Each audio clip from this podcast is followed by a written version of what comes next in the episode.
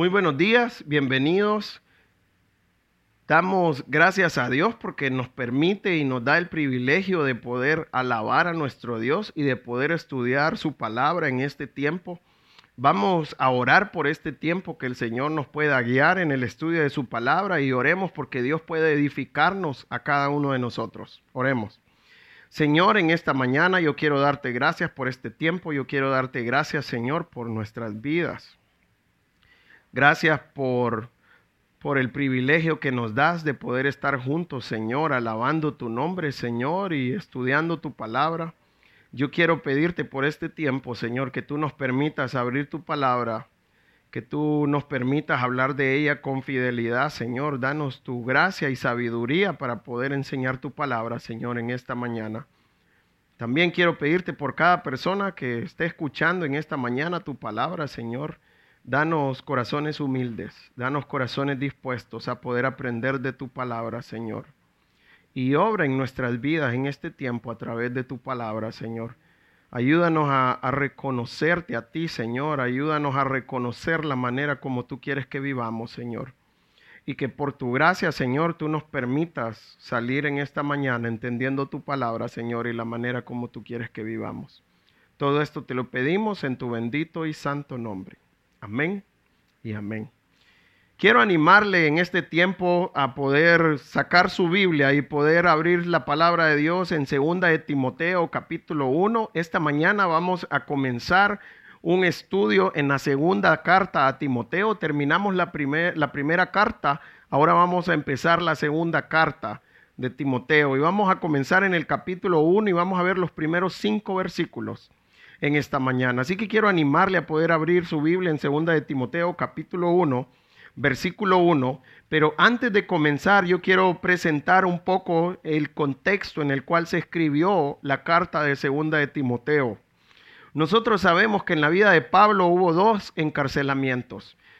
En el primer encarcelamiento fue encarcelado por, por estar predicando de Cristo en Roma. Ahora, en este primer encarcelamiento, él tuvo un arresto domiciliario, en donde él tenía la libertad de poder, de poder interactuar con personas. La gente llegaba a visitarlo y de esta manera Pablo continuó el ministerio desde de, esa casa en donde estaba arrestado.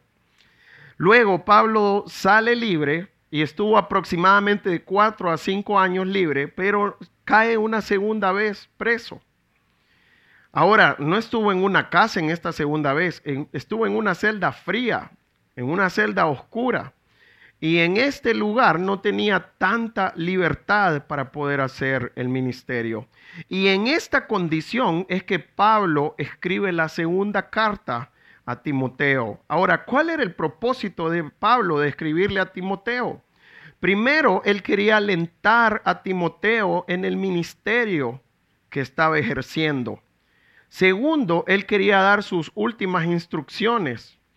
Pero también en esta carta Pablo le pide a Timoteo que fuera a verlo. Es más, hasta por eso le pide el capote. En la carta habla que le traiga un capote y que, y que llegara antes del invierno. Eso es lo que nos dice esta carta. Entonces, sabiendo ya el contexto en el que segunda de Timoteo fue escrito, Vamos a leer segunda de Timoteo, capítulo 1, y vamos a comenzar en el versículo 1. Dice, Pablo, apóstol de Jesucristo, por la voluntad de Dios, según la promesa de la vida que es en Cristo Jesús. En esta mañana vamos a poder, vamos a centrarnos en Pablo para poder estudiar este pasaje. ¿Qué es lo que dice este pasaje de Pablo? Y de esta manera, esta mañana vamos a poder estudiar tres características del siervo de Dios. Ahora, pueda que usted esté pensando, Pablo es un apóstol, Pablo fue un anciano, Pablo fue un pastor, eso no aplica para mí, pero en esta mañana vamos a poder sacar principios generales que nos sirven para cada siervo de Dios. Entonces vamos a estudiar tres características en cuanto al siervo de Dios, ya sea hombre o mujer, porque aplica para, para los dos. Entonces, el primero está en el primer versículo que leímos. Primero dice, Pablo, apóstol de Jesucristo, por la voluntad de Dios. La primera característica que vamos a ver de un siervo de Dios es que este siervo ha sido llamado por Dios. Ya sea hombre o mujer, usted y yo, si somos siervos, hemos sido llamados por Dios. Vamos a ver cómo o qué fue lo primero que pasó en la vida de Pablo para de, donde podemos ver el, el llamado de Dios. Vamos a Hechos, capítulo 9, en donde este pasaje nos empieza a relatar la historia de Pablo. Primero es importante que entendamos que Pablo, antes de ser siervo de Dios, la Biblia dice que él era fariseo de fariseos, él era un judío, era de la tribu de Benjamín. Ahora, Hechos capítulo 9, lo que habla es que Pablo anda detrás de los cristianos. Pablo anda detrás de los discípulos de Jesucristo. Y él pide a los sumos sacerdotes autorización para poder ir a Damasco y poder traer preso a Jerusalén a todos los discípulos de Jesucristo. Y fue en este viaje cuando Pablo recibe el llamado de Dios. Vamos a Hechos capítulo 9, en el versículo 3, dice, mas yendo por el camino, aconteció que al llegar cerca de Damasco, repentinamente le rodeó un resplandor de luz del cielo y cayendo en tierra oyó una voz que le decía, Saulo, Saulo, ¿por qué me persigues? Él dijo, ¿quién eres, Señor? Y le dijo, yo soy Jesús, a quien tú persigues. Dura cosa te es dar coces contra el aguijón. Él temblando y temeroso dijo, Señor, ¿qué quieres que yo haga? Y el Señor le dijo, levántate y entra en la ciudad y se te dirá lo que se debe hacer. Y los hombres que iban con Saulo se pararon atónitos, oyendo a la verdad la voz, mas sin ver a nadie. Entonces cuando Pablo iba a Damasco, lo que pasó es que Jesús le salió al encuentro. Él no mira el cuerpo de Jesús, no mira nada físico de Jesús, simplemente él miró una luz que lo dejó ciego y solo le dio la instrucción que se fuera a un lugar. Luego lo que pasó es que Dios habla con un siervo que tenía en Damasco llamado Ananías y le dijo a Ananías, ve a tal lugar que ahí va a estar Pablo y quiero que tú le ayudes a recobrar la vista. Y Ananías hasta le dijo, Señor, ¿cómo me mandas a hacer eso si Él nos está persiguiendo? Él tiene mucha autoridad aquí. Y mire lo que Dios le dice a Ananías. Versículo 11, y el Señor le dijo, levántate y ve a la calle que se llama derecha, y busque en casa de Judas a uno, a uno llamado Saulo de Tarso, porque aquí él ora, y ha visto en visión a un llamado Ananías que entre y le pone las manos encima para, para que recobre la vista. Perdón, no era ese, en el, en el 15, perdón. Y el Señor le dijo, ve, porque instrumento escogido me es este, para llevar mi nombre en presencia de los gentiles y de reyes y de los hijos de Israel, porque yo le mostraré cuánto le es necesario padecer por mi nombre. Entonces, ¿qué le dijo Dios a Ananías? Ve, porque ese es un hombre que va a ser instrumento en mis manos. Y le voy a enseñar cuánto tiene que sufrir por llevar mi nombre. Cuando el Señor nos llama al ministerio, primero necesitamos tener un encuentro personal con Cristo, que esto fue lo que Pablo tuvo. Y después de que Pablo tuvo ese encuentro personal con Cristo, si usted sigue leyendo Hechos capítulo 9, la Biblia dice que Pablo se bautizó y enseguida empezó a predicar a Cristo en Damasco. Imagínense, él iba a perseguir los cristianos, a encarcelarlos y se encontró con Cristo y Dios le cambió la vida y empezó a predicar el Evangelio en Damasco inmediatamente. Entonces, el primer paso de ser llamado es que tengo un encuentro personal con Cristo y de esta manera me convierto en un creyente, en un hijo de Dios. Segundo, es que Dios nos da un rol, nos da un papel. Si nosotros regresamos a segunda de Timoteo, capítulo 1, versículo 1, dice que Pablo era apóstol de Jesucristo. ¿Cuál fue el rol que Dios le dio a Pablo en el ministerio? Le dio el rol de ser apóstol. La idea de rol tiene que ver con una función en el ministerio. Y necesitamos entender que Dios nos da un rol a cada uno de nosotros. Cuando Dios nos llama a que podamos ser hijos de Él, en ese momento Él también nos da un rol, que esto tiene que ver con nuestro don espiritual. Primera de Pedro 4.10 nos dice, cada uno según el rol que ha recibido, ministrelo a otros como buenos administradores de la multiforme gracia de Dios.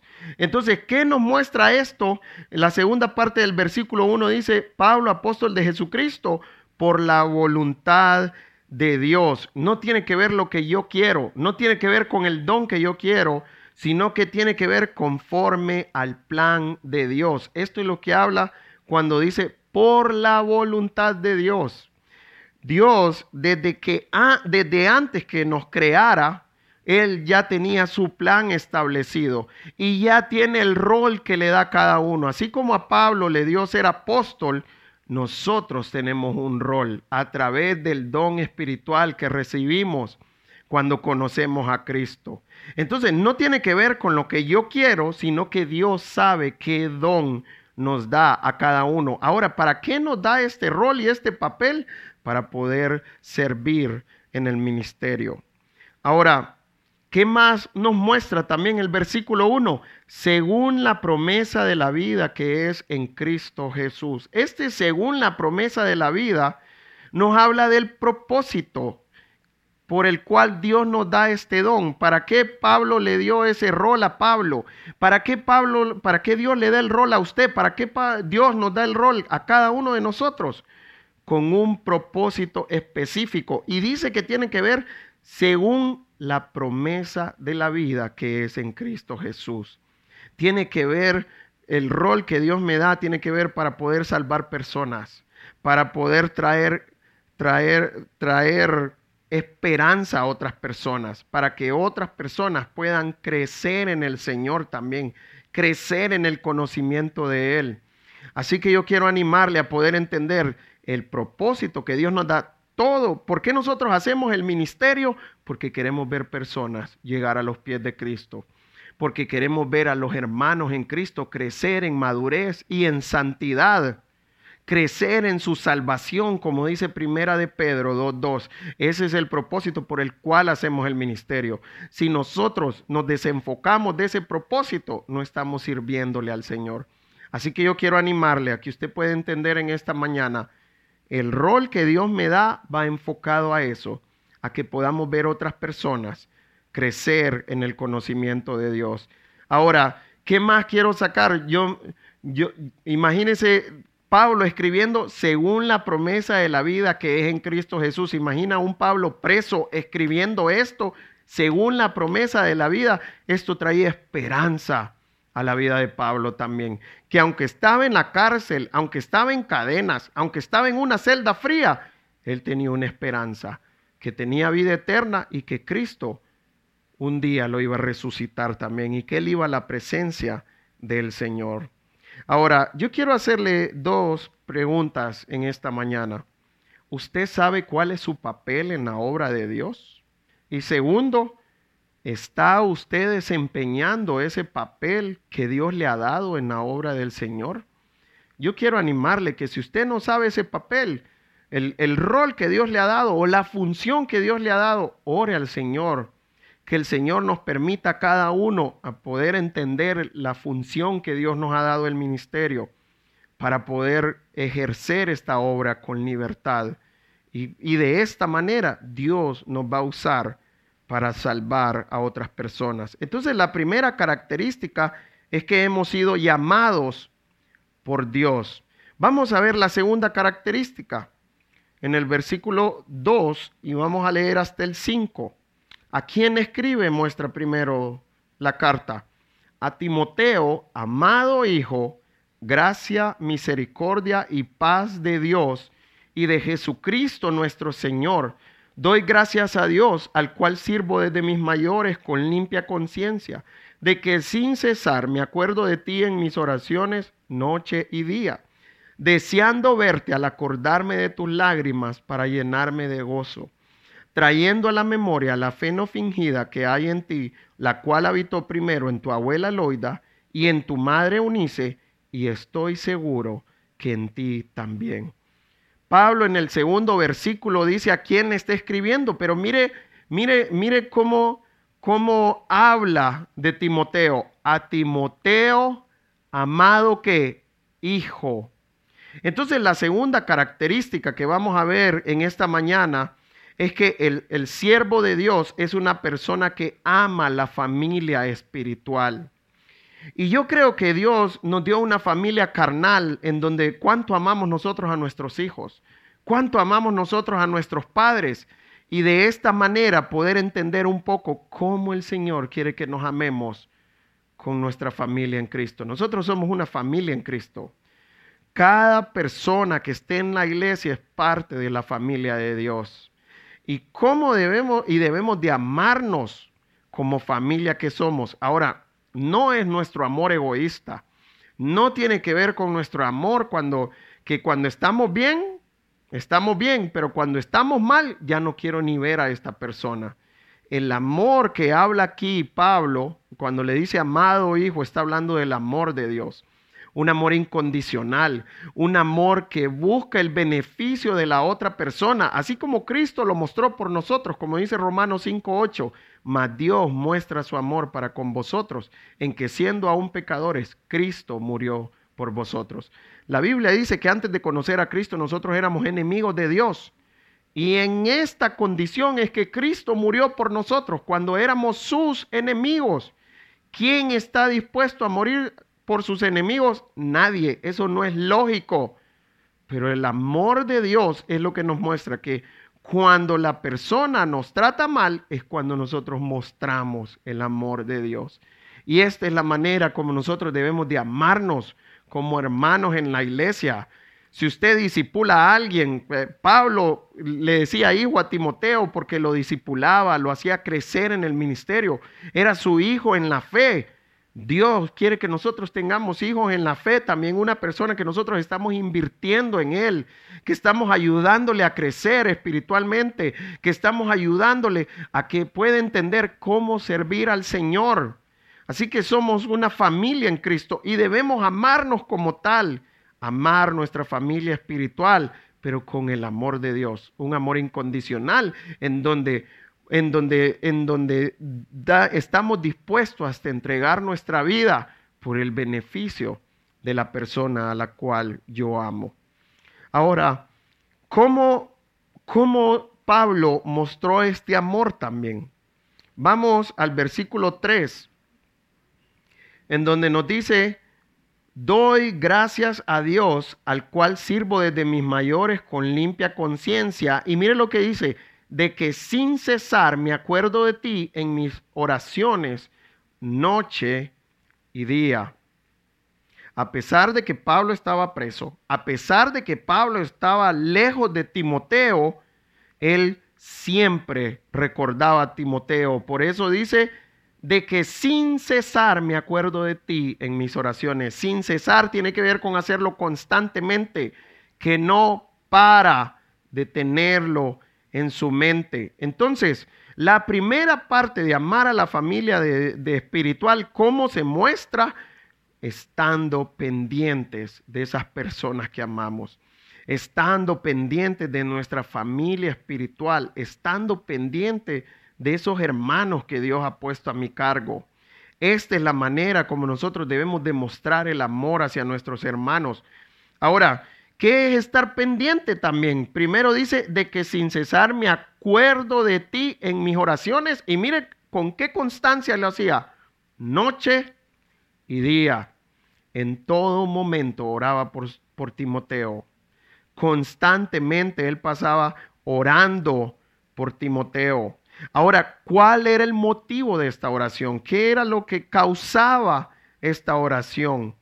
En el, en el, en el versículo 4 nos dice, deseando verte al acordarme de tus lágrimas para llenarme de gozo. Ese deseando tiene que ver con un deseo ferviente, con un deseo fuerte.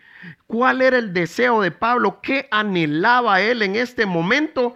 Él anhelaba ver a Timoteo. Entonces, ¿cómo más? Ya miramos, amar a nuestra familia espiritual se muestra estando pendiente de ellos. Segundo, orando por ellos. Y tercero, teniendo un deseo ferviente de tener comunión con ellos, de compartir con ellos. Yo quiero animarle que, que, el Señor, pidámosle al Señor que ponga este deseo ferviente en nuestras vidas por tener comunión. ¿Cómo estamos en este tiempo que hemos estado en casa, que no, que no podemos salir mucho de nuestros hogares por la pandemia en la que estamos? ¿Cómo estamos nosotros interiormente? ¿Usted tiene un fuerte deseo de tener comunión con los hermanos? Ahora, yo quiero decirle en este momento que yo le doy gracias a Dios, incluso por la tecnología en este tiempo, porque en este tiempo, aunque no podemos estar físicamente juntos, podemos tener comunión a través de esas plataformas que tenemos virtuales ahora. Y es increíble que a pesar de no estar juntos, podemos interactuar como no hemos parado de tener nuestros grupos casa, no hemos parado nuestros estudios, no hemos parado nuestros, grupos medianos, todo ha estado funcionando. No como, no como el Señor nos dice que nos reunamos, pero es lo más cerca a la voluntad de Dios que tenemos. Y yo quiero animarle por eso. Y se lo digo como una persona que lucha con la tecnología. Tengamos el deseo de ver a nuestros hermanos, tengamos el deseo de tener comunión con nuestros hermanos y démosle gracias a Dios por estos medios, que aunque no nos podemos ver físicamente, podemos platicar podemos seguir estudiando la palabra de Dios de esta manera. Así que yo quiero animarle, si usted no tiene este deseo de tener comunión con sus hermanos, ore al Señor. Pídale a Él que ponga este deseo. Pídale a Él que le ayude aún lo más cerca posible de la voluntad de Dios, que podamos tener comunión. Ahora, ¿con qué actitud eh, Pablo tenía esta oración, tenía este deseo? Mire lo que dice el final del 4. ¿Cuál era el propósito de eso? Para llenarme de gozo. Y yo quiero animarle a poder entender que ese verbo llenarme está en una voz pasiva. ¿Y cuál es la idea con esto? Que no era él el que producía ese gozo, era otra cosa externa de Pablo que producía el gozo. Cuando nosotros estamos rendidos al Señor y cuando nosotros amamos a nuestros hermanos, Dios va a producir en nosotros el gozo de poder estar en comunión. Así que yo quiero animarle por eso, esté en comunión con Dios, ame a sus hermanos, ame a la familia espiritual, ore por ellos, esté pendiente de ellos. ¿Y quién va a producir este gozo en nosotros de tener comunión? Dios. Este es el gozo que Dios habla en el, fruto del Espíritu. Así que yo quiero animarle que nos podamos rendir al Señor y que de esta manera podamos amar a nuestros hermanos y de esta manera Dios nos va a llenar de gozo cuando, cuando nos encontremos, cuando tengamos comunión. Así que ánimo a poder buscar el tener comunión con los hermanos, con esta actitud de que Dios nos llene de gozo a nosotros por pasar tiempo con nuestros hermanos. Siguiente, en el, en el 3, ¿qué más nos muestra también? En al, principio dice, doy gracias a Dios. A través de las oraciones, lo que Pablo estaba haciendo era darle gracias a Dios por la vida de Timoteo. Ahora, ¿qué es lo que, qué es lo que Pablo le da gracias a Dios por Timoteo? En el versículo 5 nos muestra, trayendo a la memoria la fe no fingida que hay en ti la cual habitó primero en tu abuela Loida y en tu madre Eunice, y estoy seguro que en ti también. Y a mí me llama la atención cómo Pablo no solo dice trayendo a la memoria la fe que hay en ti, le da un adjetivo a esta fe, la fe no fingida, la fe que viene de Dios. ¿Qué hace la fe en nosotros? La fe de Dios nos ayuda a creer en Dios de la manera como Él quiere. Por eso Pablo le dijo a los corintios que vivieran por fe y no por vista, porque por vista no tenemos nada de seguridad. ¿Qué viene a ser la fe? Aprendimos en 2 de Timoteo, viene a ser un firme en nuestras vidas, en donde van a venir las cosas, en donde van a haber cosas que nos quieren hacer caer, pero ¿qué va a hacer la fe de Dios en nuestras vidas? Nos va a mantener firmes. Y por eso necesitamos esa fe no fingida, la fe que viene de la palabra de Dios. La Biblia nos dice en Romanos 10, 17 que la fe viene por escuchar la palabra de Dios. La Biblia nos dice en Hebreos 11.1 que la fe tiene que ver con la seguridad de esperar lo que Dios me ha prometido. Esta es la manera como el Señor quiere que vivamos. Y esto es lo que Pablo le da gracias a Dios por Timoteo por la fe que él tiene. Ahora, ¿quién nos da esta fe? Dios. Entonces, ¿qué está agradeciendo Pablo realmente? Está con gratitud por la obra que Dios ha hecho en Timoteo. Y mire cómo menciona también a su mamá y a su abuela. Timoteo conocía, perdón, Pablo conocía perfectamente a Loida, a Eunice, y no digamos a Timoteo que anduvo con él vemos cómo Loida y Eunice, su abuela y su madre, invirtieron tiempo en la vida de Timoteo. Y por eso también Dios usó la vida de estas mujeres para que Timoteo pudiera crecer. Y aún Dios usó la vida de Pablo también para que Timoteo siguiera creciendo también.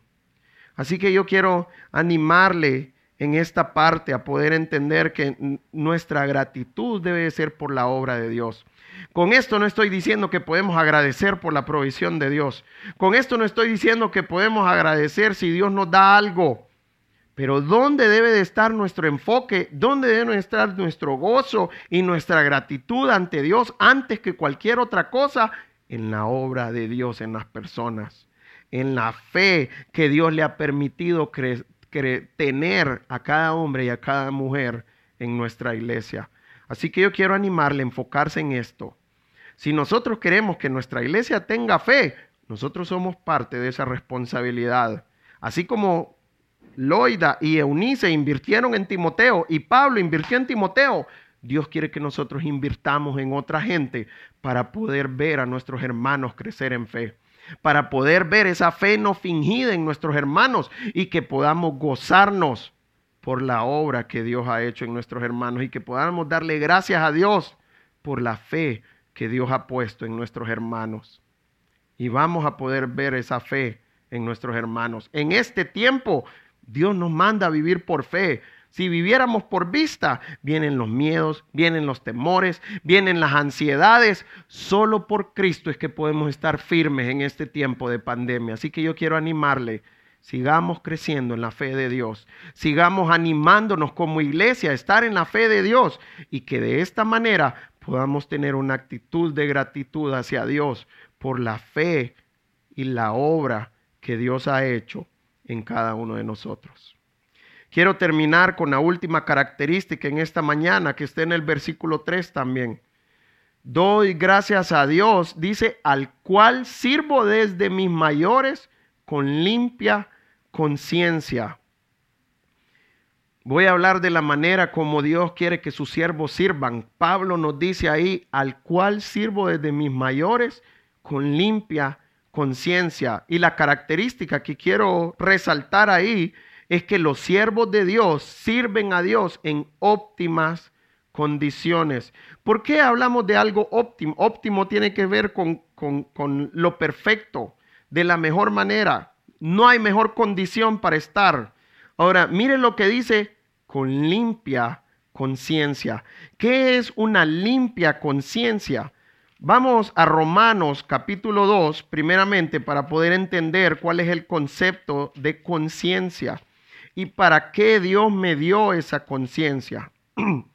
Romanos capítulo 2, en el versículo 14, Pablo está hablando a la iglesia de Romanos. Y mire lo que Pablo le dice a la, a la iglesia de Romanos. Romanos 2.14, porque cuando los gentiles que no tienen ley hacen por, por naturaleza lo que es de la ley, estos, aunque no tengan ley, son ley para sí mismos. Mire lo que Pablo le dice, porque, porque cuando los gentiles, ¿Cuál es la idea de, gentil en este, en, en este versículo? Hay dos maneras de entender la palabra gentil. Primero, Dios se la dijo al pueblo de Israel. Dios dijo que toda persona en el mundo que no era israelita o judío era llamado gentil, alguien que no era parte del pueblo de Dios. Este es el sentido que Dios le dio a esta palabra en el Antiguo Testamento. Aún en, en los evangelios también se ve. Ahora, Pablo está escribiendo a una iglesia donde hay gentiles, donde hay personas que no son parte del pueblo de Dios. ¿De qué manera Pablo usa en este contexto la palabra gentil? Ahora gentil en la iglesia, lo que significa que es alguien que no conoce a Cristo, alguien que no tiene a Cristo en su corazón. Entonces, ahora que ya entendemos qué es un gentil, qué es lo que está diciendo, porque cuando los gentiles que no tienen ley, o sea que no tienen la palabra de Dios como guía, no tienen a Cristo como el centro de sus vidas, y mire lo que dice, hacen por naturaleza lo que es de la ley, o sea que están diciendo, pues, nosotros vemos gente que no conocen a Cristo, que tienen una vida moral alta, que, que, pareciera que viven para el Señor, que obedecen muchas cosas de la palabra. ¿Por qué podemos ver eso? En el 15 nos lo muestra Pablo mostrando la obra de la ley escrita en sus corazones. Entonces, ¿qué es lo que pasa? Cuando Dios nos creó, Dios escribió la ley en nuestros corazones. Y por eso muchos tienen el concepto de que saben que robar es malo. Muchos tienen el concepto que saben que, que mentir es malo, que, el sexo fuera del matrimonio es malo. Y, vemos los gentiles cómo tienen muchas cosas que vienen de la palabra y que viven de esta manera. Ahora, ¿qué nos dicen? Dice, ya entendimos que Dios escribió la ley en nuestros corazones. Ahora mire lo que dice el, final del versículo. Dando testimonio su conciencia, que es lo que quería hablar, y acusándoles o defendiéndoles sus razonamientos. ¿Para qué Dios nos dejó la conciencia? Nos va a servir como testimonio a nosotros cuando estamos bien o cuando estamos mal, conforme a, a la ley que Dios escribió en nuestros corazones, conforme a los principios que Dios escribió en nuestros corazones. Entonces, ¿qué es lo que hace la conciencia cuando uno empieza a meterse en algo que a Dios no le agrada o que va en contra de la ley que Dios escribió en nuestro corazón? La conciencia empieza a darnos alerta y acusarnos. La conciencia son como las luces del tablero, que si yo voy en el carro y se enciende el foquito de la gasolina, ¿qué es lo que me está indicando ese foquito? Que necesito ir inmediatamente a la gasolinera. ¿Qué pasa si yo digo, no, ni, sé qué es eso, voy a seguir? ¿Qué es lo que va a pasar? El carro me va a dejar botado. Las luces del tablero nos avisan cuando algo está mal con el carro. Igual nuestra conciencia nos alarma cuando nos estamos metiendo en algo que a Dios no le agrada. Entonces, esto es lo que el Señor usa, la conciencia, para que nos acuse o que nos alarme realmente en qué estamos. Y por eso Pablo habla de que servía con limpia conciencia. Porque ¿qué pasa? Nosotros podemos cauterizar la conciencia también. ¿Qué es cauterizar la conciencia? Cauterizar tiene que ver cuando la quemamos y que queda muerta esa parte, que, que pierde la sensibilidad. Eso es lo que hacemos con la conciencia. Si nosotros, eso es lo que nos pasa, por ejemplo, si yo mato a alguien, no voy a dormir en un mes. Si ya mato el segundo, pueda que en dos semanas ya esté durmiendo tranquilamente, ya mato al tercero y duermo tranquilamente siempre. Entonces, ¿por qué es? Porque hemos cauterizado la conciencia nosotros. Así que yo quiero animarle a poder cuidar su conciencia, que pueda tener una limpia conciencia delante del Señor, para que Dios use la conciencia para lo que nos la dejó a los creyentes, para poder servir con limpia conciencia, que nuestra conciencia nos pueda alertar cuando nos estamos metiendo en cosas que a Dios no le agrada. Ahora, Pablo dice que no solo él servía con limpia conciencia, también recuerda a sus antepasados. Y bueno, hay muchas, hay muchas posiciones en cuanto a eso. Muchos piensan que está hablando de sus antepasados eh, atrás de él, pero eh, yo tengo una posición en cuanto a esto, que Pablo puede tener en su mente cuando decía en el Antiguo Testamento al Dios de Abraham, al Dios de Isaac, al Dios de Jacob, aún eh, el antepasado del rey David, personas así que sabemos que sirvieron con limpia conciencia al Señor, que vemos a través de su palabra cómo sirvieron con limpia conciencia. Y esto es lo que Pablo está diciendo. traigo a mi memoria mis antepasados, así como ellos sirvieron en limpia conciencia, así yo estoy sirviendo al Señor con limpia conciencia. Así que yo quiero animarle, sirvámosle al Señor en óptimas condiciones. Cuidemos nuestra conciencia de no cauterizarla para que Dios use nuestra conciencia como el Señor quiere. Así que yo quiero animarle en esta mañana a ser los siervos que el Señor quiere que seamos, que podamos ver cómo amamos a la familia espiritual en nuestras vidas y que podamos servir al Señor en santidad como Él quiere. Vamos a orar. Señor, en esta mañana yo quiero darte gracias por este tiempo, gracias por tu palabra, Señor, porque a través de ella podemos crecer en ti, podemos crecer en el conocimiento tuyo, Señor. Ayúdanos a ser esos siervos que tú quieres, Señor. Siervos que, que entendemos nuestro rol en el ministerio y que, y que nos rendimos a ti para hacerlo, Señor. Siervos que amen a los hermanos, Señor, y siervos que te servimos en santidad, Señor, delante de ti, Señor. Por tu gracia, ayúdanos a aplicar estas verdades en nuestra vida, Señor. Y si, y si en alguna cosa te hemos fallado, yo te pido que tú nos puedas perdonar, Señor, y que tú nos puedas apartar de cualquier práctica que a ti no te agrada, Señor, y que podamos servir de la manera como tú quieres, Señor. Gracias por el privilegio que nos has dado de ser llamados tus hijos y gracias por el privilegio que nos has dado de ser tus siervos, Señor. Ayúdanos a de esta manera a servir en la iglesia, Señor, que podamos servir a los hermanos y que podamos ver tu crecimiento, Señor, en nuestra iglesia, que podamos ver cómo tú haces crecer a cada miembro de nuestra iglesia y que podamos ver cómo tú sigues llamando a otras personas a los pies de Cristo también, Señor. Todo esto te lo pedimos en tu bendito y santo nombre. Amén y amén.